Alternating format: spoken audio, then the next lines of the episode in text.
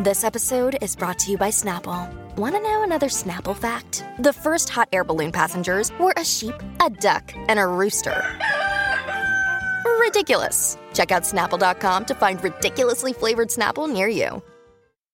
Another day is here, and you're ready for it. What to wear? Check. Breakfast, lunch, and dinner? Check. Planning for what's next and how to save for it? That's where Bank of America can help. For your financial to-dos, Bank of America has experts ready to help get you closer to your goals. Get started at one of our local financial centers or 24-7 in our mobile banking app. Find a location near you at bankofamerica.com slash talk to us. What would you like the power to do? Mobile banking requires downloading the app and is only available for select devices. Message and data rates may apply. Bank of America and a member FDIC. This is Billboard News Now for Monday, March 14th.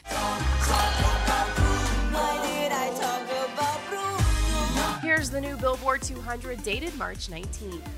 The Encanto soundtrack snags a ninth non consecutive week at number one, with 72,500 equivalent album units in the US in the week ending March 10th, according to MRC data. Led by Don't Talk About Bruno, Encanto surpasses 1 million units as the latest tracking week brings its two date sum to 1.03 million. Elsewhere on the chart, King Von's posthumous album, What It Means to Be King, debuts at number two with 59,000 units. Morgan Wallen's Dangerous the Double album, the only other album to spend at least nine weeks at number one in the last five years, is a non mover at number three with 45,000 units. Kodak Black's Back for Everything falls from number two to number four in its second week with 37,000 units. And Gunna's chart topping DS Forever slips from four to five with 34,500 units.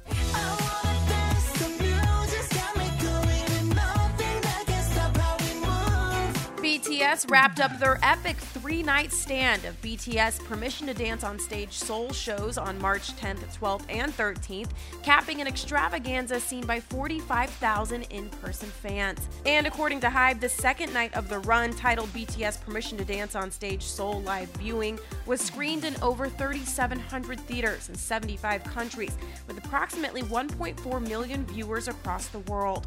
Per The Hollywood Reporter, the Saturday screening did $6.9 million in North America to become the top grossing live cinema event of all time. And the global tally was even larger, an eye popping $32.6 million, with numbers expected to grow as final box office figures are tallied. But all this comes as no surprise. If you recall last fall, BTS hosted a mini residency at Los Angeles' SoFi Stadium, where tickets for all four nights sold out immediately and notched the biggest ever Billboard box score in California $33.3 million with 214,000 tickets sold. Next up, their upcoming BTS Permission to Dance on Stage Las Vegas, April 8th, 9th, 15th, and 16th. The boyfriend texts me antagonizing me, bragging about being in bed with my wife. Did Pete Davidson really text Kanye West? Over the weekend, Ye returned with more claims that Kim Kardashian is blocking his efforts to father their children, sharing a video on Instagram. There's no reason why these young children, upon their father's re- request, shouldn't be allowed to come to Sunday service. But it was the screenshots of messages between Ye and Kim's new boyfriend that have everyone talking. Apparently, Pete stood up for his lady and told Kanye to grow the F up. This prompted Ye to ask Pete where he is, to which the Saturday Night Live comedian replied, In bed with your wife. And with that came a selfie from Pete holding up the peace sign. Side note, is that Kim tattooed on his chest? Anyways, the pair continued back and forth with Pete telling Kanye he also struggles with mental health before claiming he stopped SNL from joking about the rapper. Per usual, Ye wiped everything from his IG, leaving only a photo of what he says are the pins on daughter North's backpack from when he was allowed to see her last week. Kim commented, Please stop with this narrative. You were just here this morning picking up the kids for school.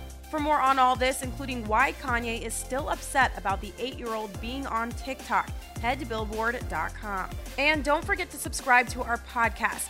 For Billboard News Now, I'm Jordan Rolling.